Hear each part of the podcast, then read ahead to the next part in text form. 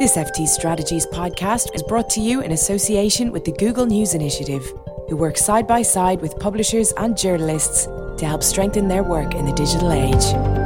It's often said that news media and publishing are under threat, whether it's drops in advertising revenue forcing business models to evolve quickly or shifts in the way consumers consume. Organizations are constantly having to pivot and do so at pace in order to survive.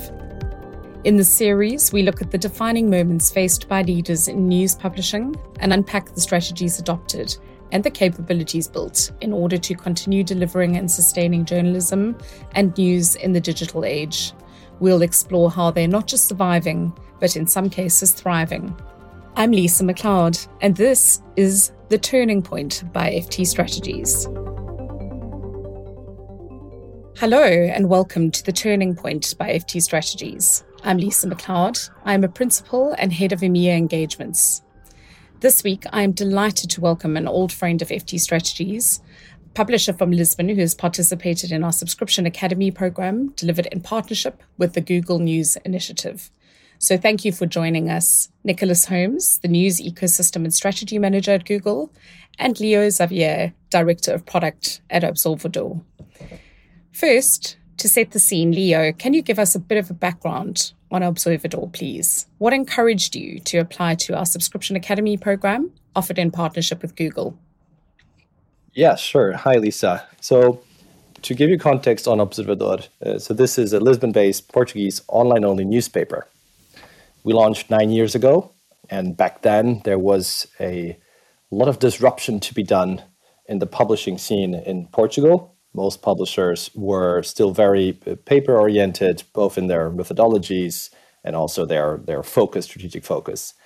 And we thought the opportunity was there to launch a digital only newspaper um, that also offered a different uh, point of view on news. So this is something more for the ones who are listening who are more uh, uh journalists than, than technologists, but um, in Portugal, there's no tradition of newspapers having a declared point of view or taking stances on issues uh, formally. And we thought that is something that we should import from other countries like the UK, where the editorial team actually takes stances on things. And so we have a very clear point of view on things and are open about that and formally um, do our business in that way. So that was another disruption we thought was relevant in the Portuguese market. So we launched um, in 2014 we had a meteoric rise in audiences. We offered a lot of products that back then were uh, not part of the, the, the offering in Portugal. 2013, if you remember, was the year where newsletters came back, and you had the the daily brief from Quartz disrupting the the newsletter yes, business. I remember well. And yeah. Vox had the explainers, and these things were all very new back then. And we, we, we you know, we, we took a lot of inspiration from these experimental but very effective ways of bringing news to the people and different formats. Four years later, in 2018, once we reached scale, we launched our subscriptions program. So up until then, we were uh, open access, ad-based only revenue model. And four years later, we reached the scale that we thought was relevant to start actually asking our readers to, to pay for our content. And that has been a very um, interesting journey as probably most publishers also will feel. There's a lot of learning there, but most of all, there's a lot of reskilling, retooling, and also refocusing on what your ways of working are and what your ways of producing content are that are a never ending um, exercise. And so when you ask why we applied to the Subscriptions Academy, it's because four years into the subscript our subscriptions effort, we uh, felt that we had done the low hanging fruit. We, we, we had done the you know the obvious playbook to an extent, but and we had seen the results. You know, we had seen okay, this is something that can actually uh, be relevant in terms of revenue, but we knew that we needed to accelerate that, and we needed to gain skills that took us to a new chapter in subscriptions where we went beyond the low hanging fruit and basically just putting a paywall up and saying, why don't you pay to read this? Into actually shifting the organization to be strategically focused on subscription with all that comes with it, which is a lot.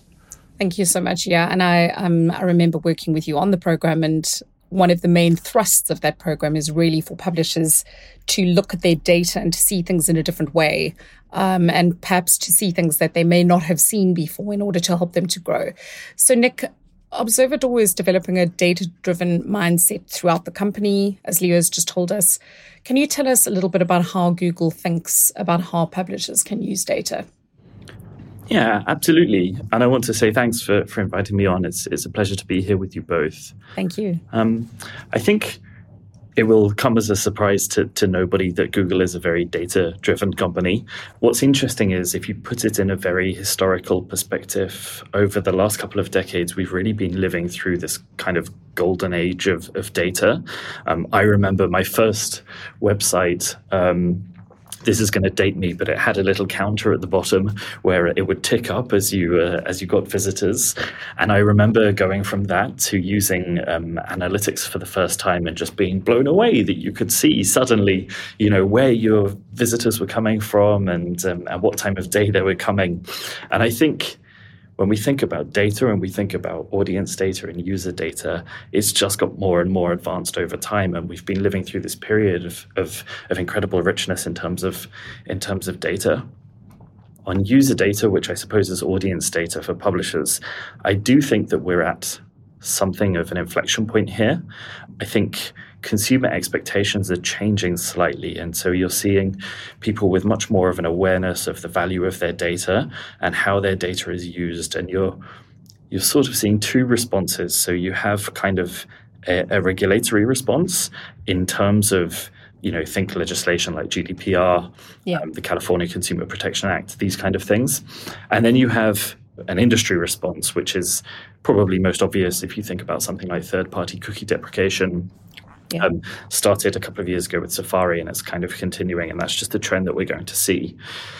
In terms of what that means for publishers, you know, the old mantra was always data is the new gold. And I think this is definitely true with first party data.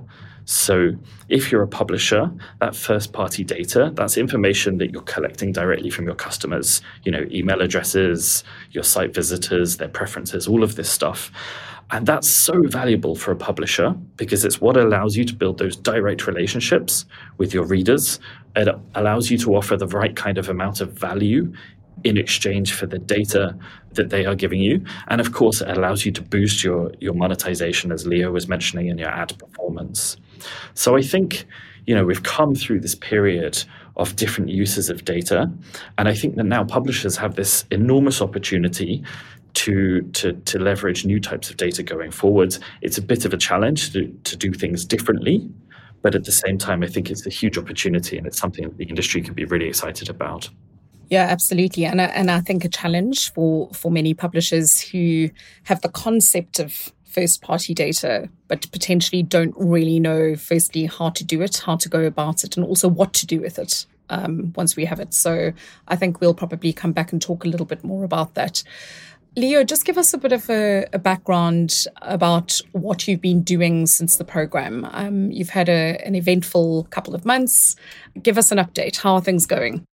Yeah, sure. Yeah, it's been really exciting. It's been I think just over six months since we finished the Subscriptions Academy program.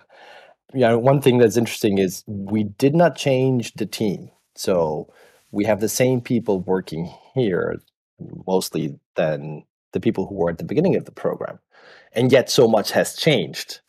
And I think that's a good indicator on how by changing methodologies, changing a little bit of the culture, most of all, clarifying your strategic goal makes everyone work in a much more focused, pragmatic way and collaborative way across newsroom and, and data team and marketing and subscriptions communications, etc. So this goes into data and, and, it's really interesting, Nicholas, to what you're saying about you know how, how relevant it is to to know your user and to get a better understanding on how they are using our website because I think there's much to be done. And I loved your example of the little counter that we had visible at the end of the website. I remember the first website I did, I refreshed the page to see if people were coming to the site, but I had to do minus one because plus one was me refreshing the page. So I had to do arithmetic to know. So we can. We, that's, that's heartbreaking. exactly. And I was I was 13 years old, and when I saw a plus two, it was the biggest moment of my life is when I knew that this was for me. This is what I want to do. You know, I want to create digital experiences. And thus began the search for traffic. Exactly. um, so it's you know it, it it it we came a long way, and I agree we still have a lot to go there because we have to become more user centered. We have to really take care that we're delivering what value to our users.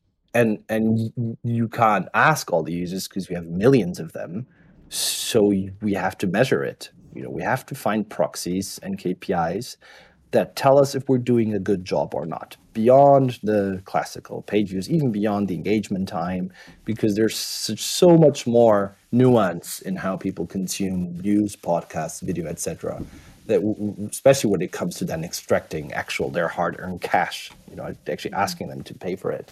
Um, so one example is we before the subscriptions academy we had um, no quality read indicator so of course we use tools like chartbeat to have their quality page views and their engagement time and that is a, a core tool in our newsroom as in many others but we didn't have granular data on this reader looked at this article in this way which allows us to then cross references with stuff like, hey, did the user churn? Or what kind of plan is this user on? Or which articles did he read before subscribing? We now have two quality read indicators. We went from zero to two.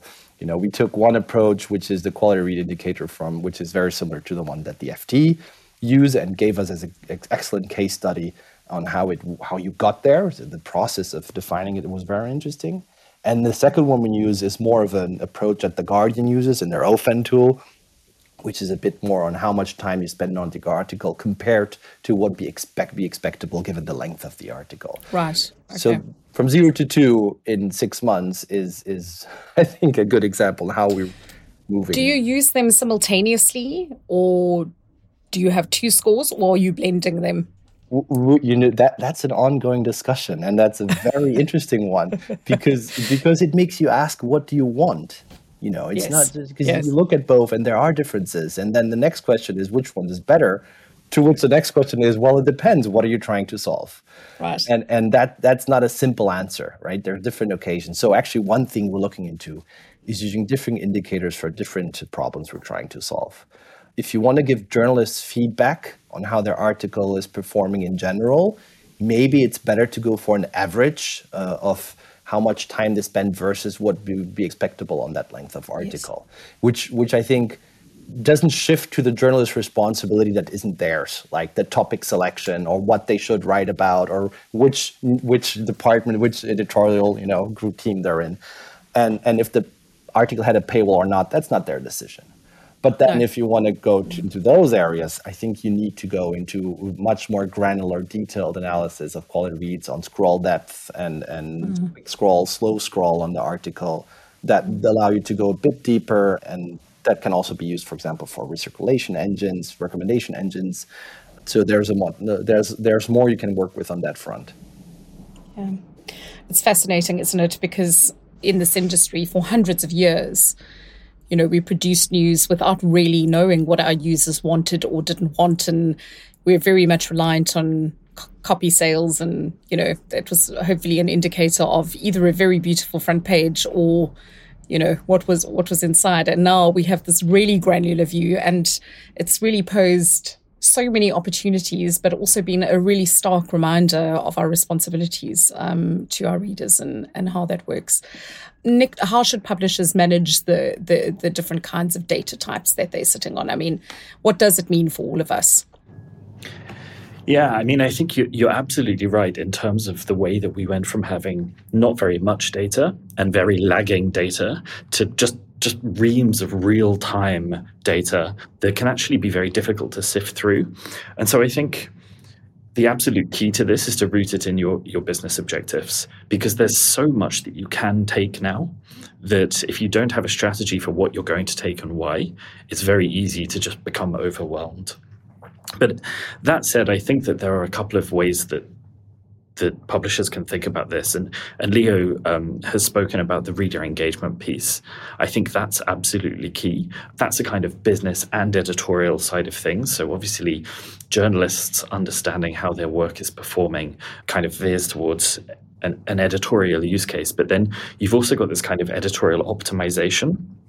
And that's, you know, not just over indexing on the content that you know performs, you know readers engage with that sort of content, but it's also trying to figure out, you know, where the, the dead wood is at the bottom. You know, what's that lower 20, 30% of articles that nobody ever reads? And why is that the case? You know, why is that a problem? Leo also talked about recirculation, which is another form of kind of um, reader engagement and, and optimization, which is really interesting. And then I think being able to improve the reader experience by delivering a really personalized experience, that's something that um, I'm really interested in. And, and you know, it's, it's now commonplace. Almost everyone's got the ability to follow topics and authors and whatever. But this idea that you can deliver a better experience by having a Facebook style newsfeed, I think is really exciting of articles that from a specific publication that you know that that member of the audience is going to be interested in. So that's kind of one of three is is is the reader engagement. The other two things that I would think about when it comes to specific data types are more on the business side. So um, Leo spoke at the beginning about you know this this subscriptions journey. And I think one really obvious kind of use of data is how can you increase those direct paying relationships with your subscribers? How can you leverage data in the right way to feed into your subscription pricing and your promotional strategy? And, and this gets really interesting because you can really test in real time. The tools that we have now to do things like A B testing, dynamic pricing optimization, it allows you, because fortunately publishers often have quite a bit of traffic, you can run tests at scale very rapidly to figure out how you can inc- improve um, subscriptions and increase lifetime value, and also reducing churn is another big part. And then finally, I think the other key use of data is is for the advertising use case. So for publishers who often have a, a, a pretty chunky percentage of their of their revenue coming from advertisers, being able to use data effectively is absolutely key. And if you look at so BCG did a study um, that found that marketers who can effectively use this first party data can actually generate one and a half times the incremental revenue from a single ad placement. And so that's incredibly powerful when you're thinking about things like audience based advertising, um, your ad pricing strategy, you know, which parts of the site are more valuable to advertisers compared to others, and overall yield management. Being able to leverage that data um, across your advertising inventory is super valuable.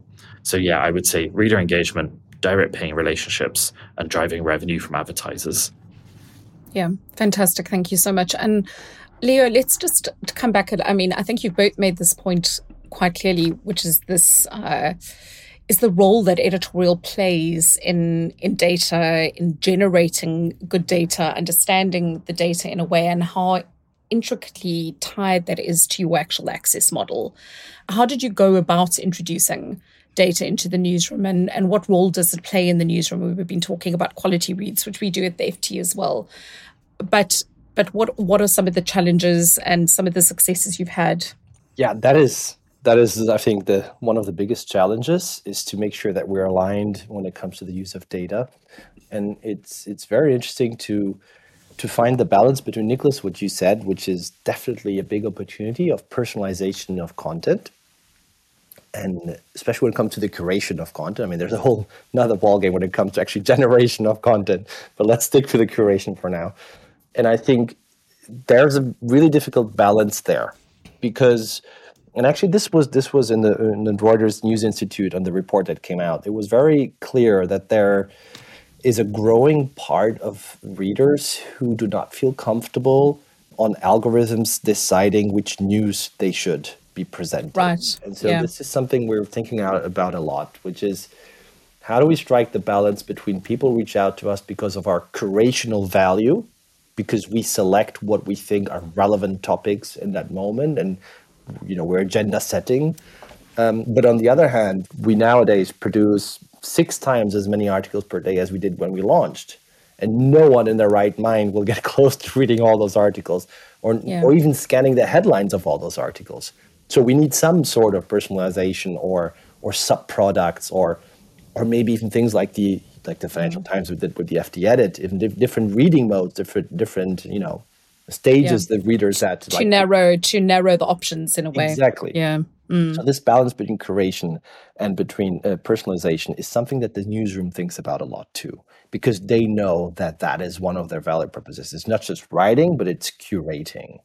And when we talk about data, there's this sense of questioning, which I think is great, because journalists is, that's what they do best is they question, you know, and and we have a lot to learn from that. And it's not rare that we come up with a dashboard that has like 10 indicators. And nicholas you mentioned this you know there's an there's an amount of data suddenly and you like open the floodgates and there's data everywhere and indicators and they're all real time. And and then the question comes the question is so what? You know what what should i do about this? And and what are you suggesting and we're like wait we're not suggesting anything i said well the data isn't either so this process of actually being uh, very humble and open to the, the, do they call it the four W's and an A's, like the who, when, why, and the how?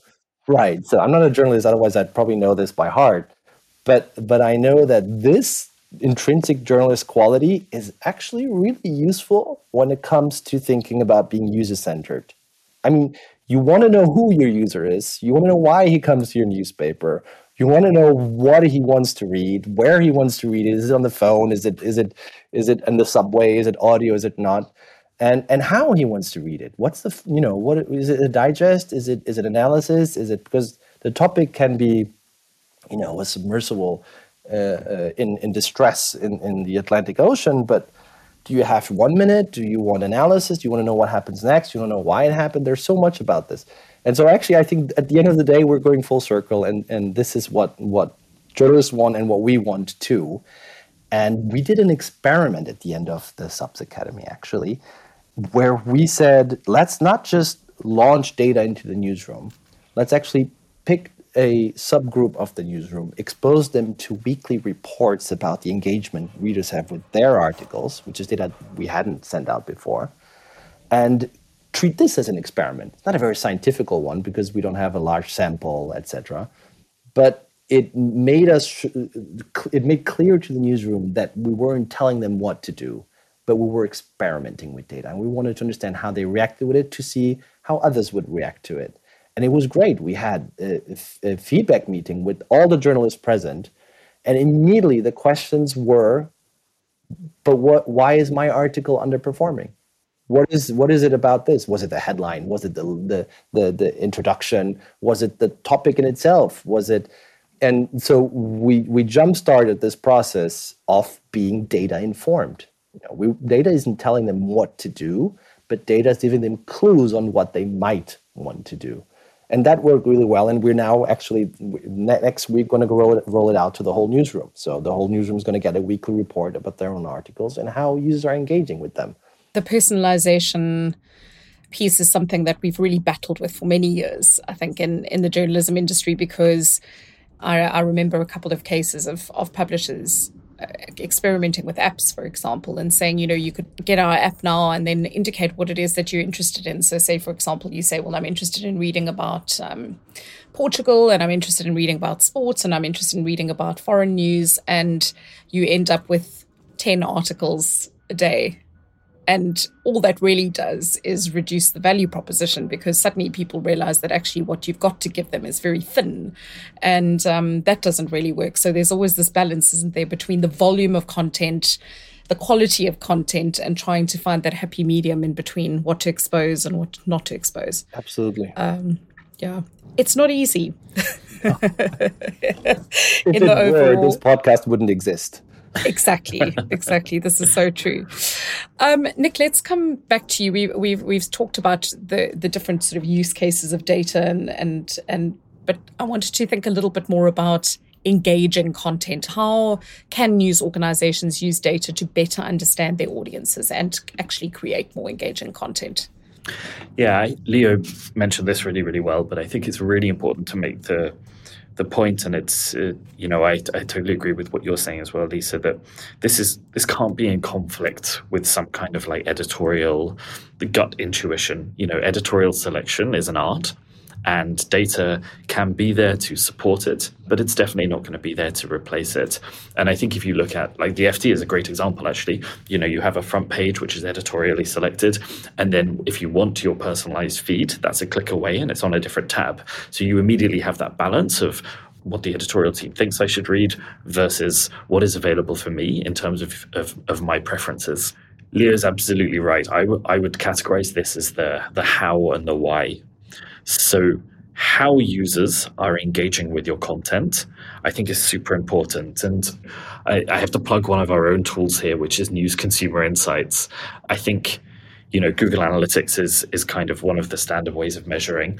News Consumer Insights was built by our Google News Initiative team, and it was created due to this problem of a data tsunami. You know, it was aimed really specifically at weeding through all of that data that Google Analytics can collect and actually helping news organizations to make these data-driven decisions. And you know, it's based on on Google Analytics, and it's you know focuses on reader engagement and revenues. So it uses things like number of visits to segment you know whether a reader is a casual reader a loyal reader or someone that absolutely loves your brand. And then it can use industry benchmarks to actually give you insights on where your where your content is working or where you're falling behind in terms of the industry averages on metrics such as engagement and revenue. And it also supports videos so understanding how your users are engaging is a really important part.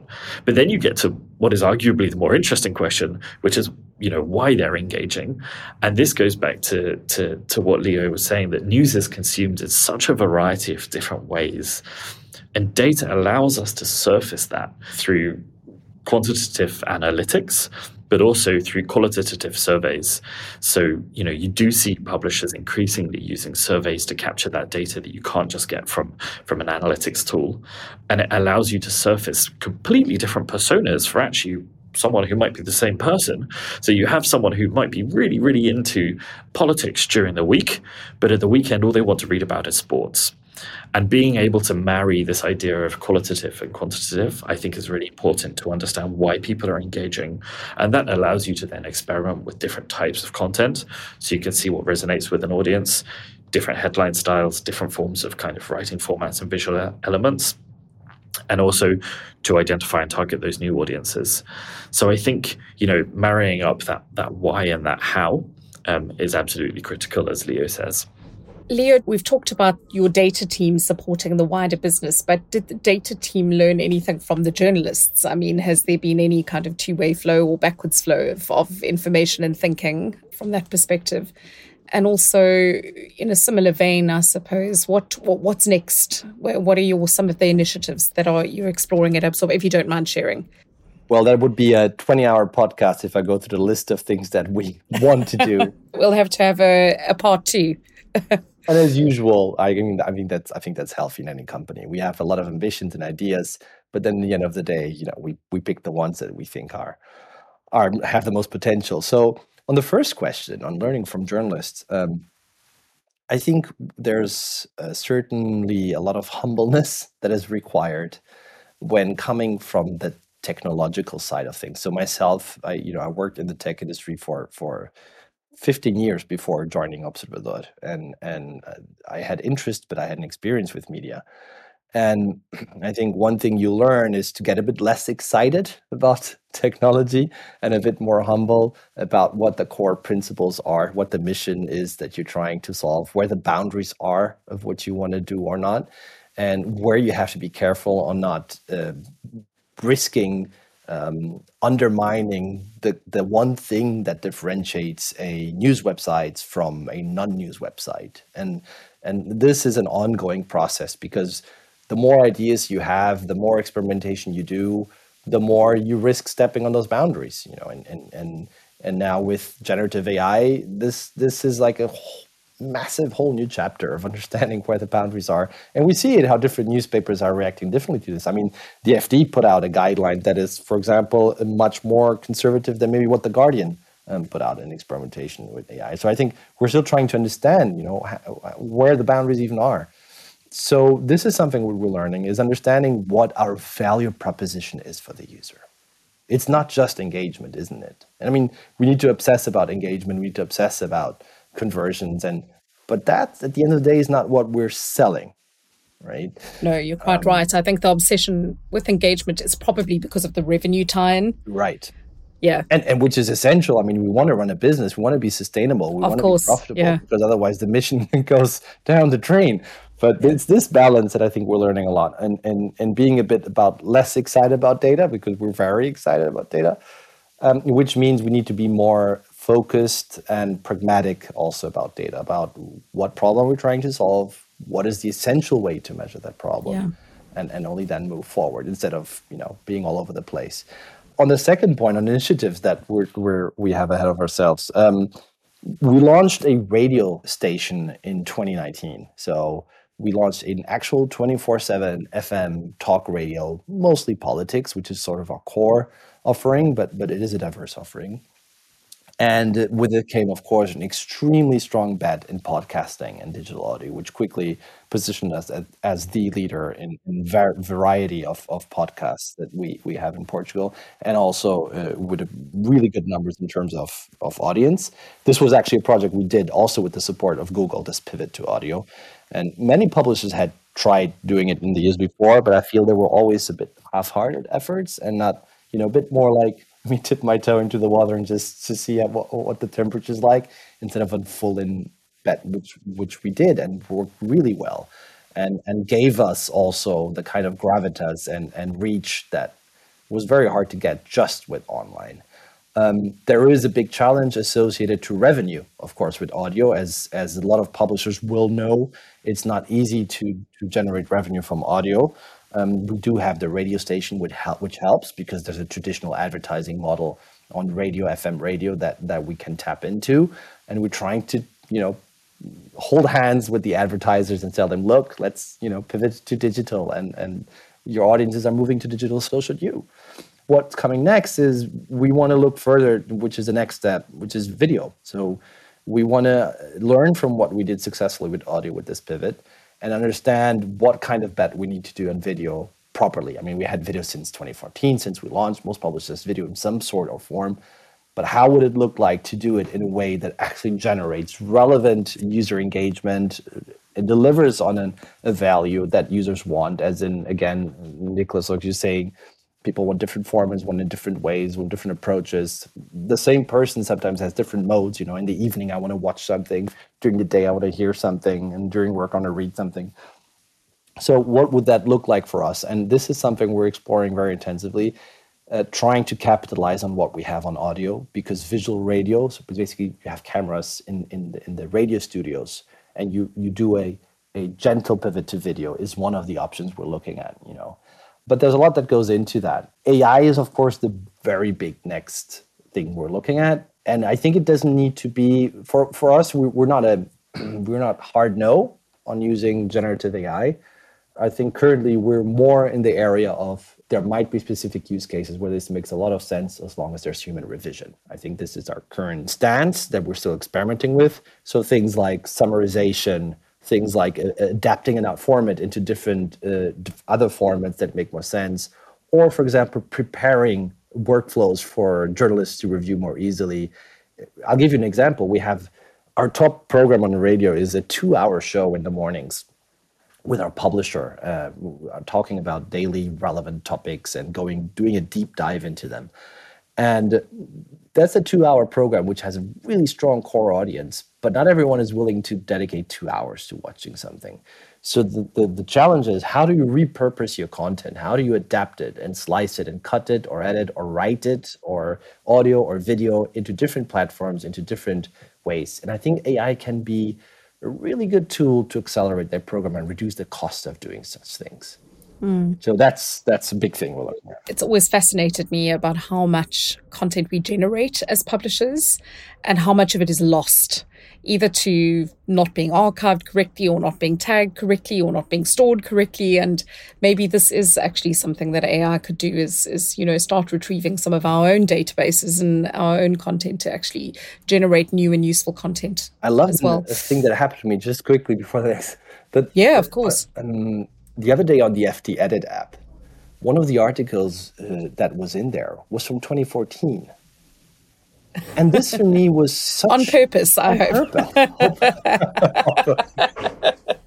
I think it was a fabulous example on, how, on yeah. exactly what you're saying is we're sitting yeah. atop a vast amount of very high quality mm. curated content and we need to yeah. become much better extracting value from it in, in other industries sweating your assets is something that is quite sort of stock standard for the way that you run a business but i think in many ways as the publishing industry we have really n- not taken lessons from other industries in so many ways you know so um, it is really fascinating for me about how uh, we've kept those commercial realities from our businesses in so many ways and now we're really having to think about actually you know how will, are we going to survive bringing editorial closer to commercial being one of them i think really interesting times ahead it wouldn't really be a podcast about the future without discussing AI. And um, Nicholas, do you have any comments on on where we are going and how do you see the uses of AI in, in newsrooms and all other emerging technologies? I think you've both touched on something that's that's really interesting here. I have a broader point to make about kind of news uh, newsroom and, and commercial operations, but I think just just first of all on this idea of um, leveraging your assets, there is something that is so powerful that can happen here, and I'm really excited to see what happens with the publishing industry in terms of that back catalog and how AI can allow us to service it in an intelligent way. And I'll give you an example. So if you think of um, a publication um, that has a huge um, catalog of travel articles, for instance, or perhaps wine reviews, you know, there is an entire revenue stream, an entire service there that the audience will find valuable in terms of being able to surface that at the right time. And so being able to use generative AI to answer a natural language question, which is, you know, oh, hey, I'm, I'm serving pork for dinner tonight. What does, for instance, the FT think I should serve as a wine pairing. I think this is such an interesting place for publications to explore. I think I would also say more broadly, and, and, and this is something that I think Leo will be quite interested in, in terms of the way that um, AI can democratize data for use inside publications, I think this is really interesting too.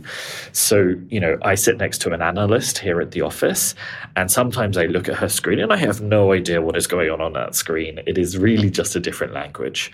But I think what you are seeing with the increasing coding capabilities of tools like ChatGPT and Bard, um, you're able to see that these large language models are also going to be able to code and to allow us to extract data in a much more useful way. And the most recent examples of some of this is absolutely mind blowing, where you can just upload unstructured data and it can help you to make sense of it. And I think from that perspective, you know, for, for a publisher engineering team, this is going to bring whole new levels of productivity and democratization of data inside the organization, which I think is just so interesting. Fascinating.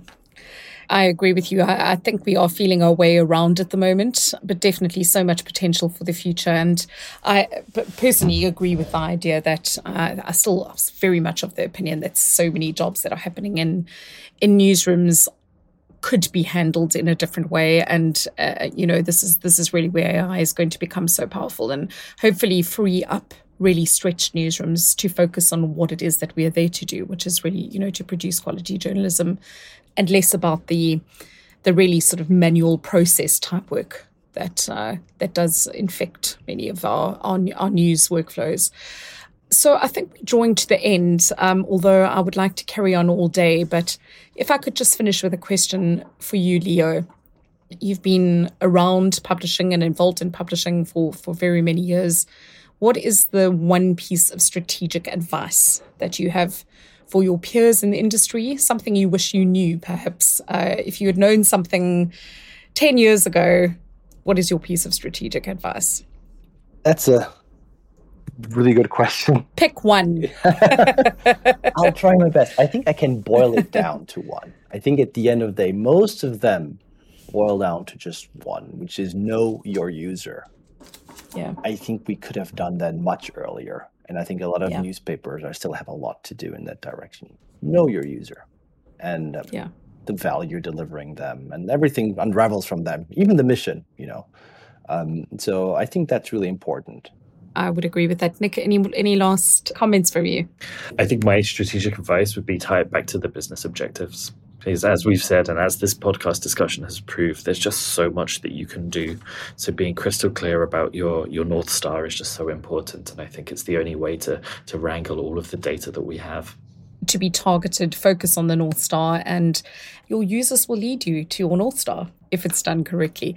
I just wanted to say a huge thank you so much to both of you for joining us on this week's episode of the Turning Point.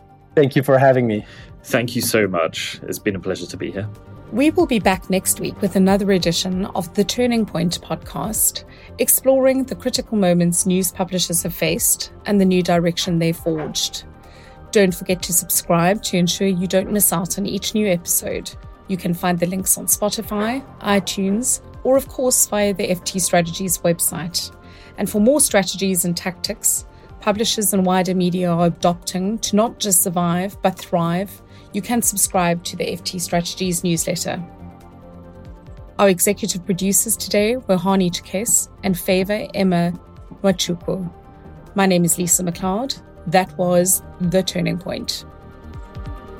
This FT Strategies podcast was brought to you in association with the Google News Initiative, who work side by side with publishers and journalists to help strengthen their work in the digital age.